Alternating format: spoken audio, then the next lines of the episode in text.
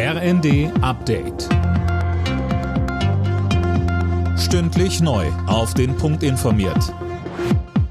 Ich bin André Glatzel. Guten Tag.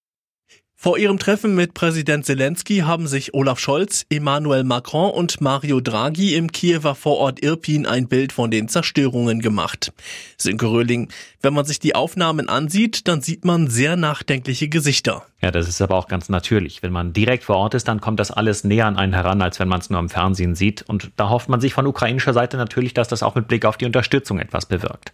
Wie es heißt, wollen Scholz, Macron und Draghi sich dafür einsetzen, dass die Ukraine den EU-Beitrittskandidatenstatus bekommt. Außerdem soll es um weitere Waffenlieferungen gehen. Laut Verteidigungsministerin Lambrecht sollen zum Beispiel jetzt die deutschen Panzerhaubitzen ausgeliefert werden und Ende Juli sollen noch mehrfach Raketenwerfer folgen.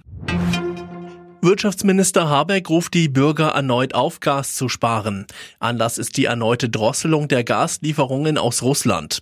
In einer Videobotschaft auf Twitter zeigte er sich aber optimistisch, man habe rechtzeitig mit Gesetzen wie dem Gasspeichergesetz reagiert. Die Bundesnetzagentur ist dafür, auch in Mecklenburg-Vorpommern ein Flüssiggasterminal zu bauen. Wie Behördenchef Müller sagt, laufen bereits Gespräche über ein schwimmendes Terminal in Lubmin. Dort könnte man die Hinterlandanbindung der Nord Stream Pipeline nutzen. Die Bundesregierung hat bislang vier schwimmende Terminals bestellt. Zwei sollen in Wilhelmshaven und Brunsbüttel errichtet werden. Lubmin wäre der erste Standort an der Ostseeküste. Die Anlagen werden gebaut, um Flüssiggas Flüssiggaslieferungen ins deutsche Gasnetz einzuspeisen. Der Neuwagenmarkt in Europa leidet weiter unter Lieferproblemen. Nach Angaben des Herstellerverbandes wurden im Mai knapp 800.000 Autos neu zugelassen, 11 Prozent weniger als vor einem Jahr.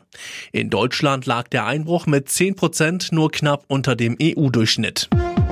Alle Nachrichten auf rnd.de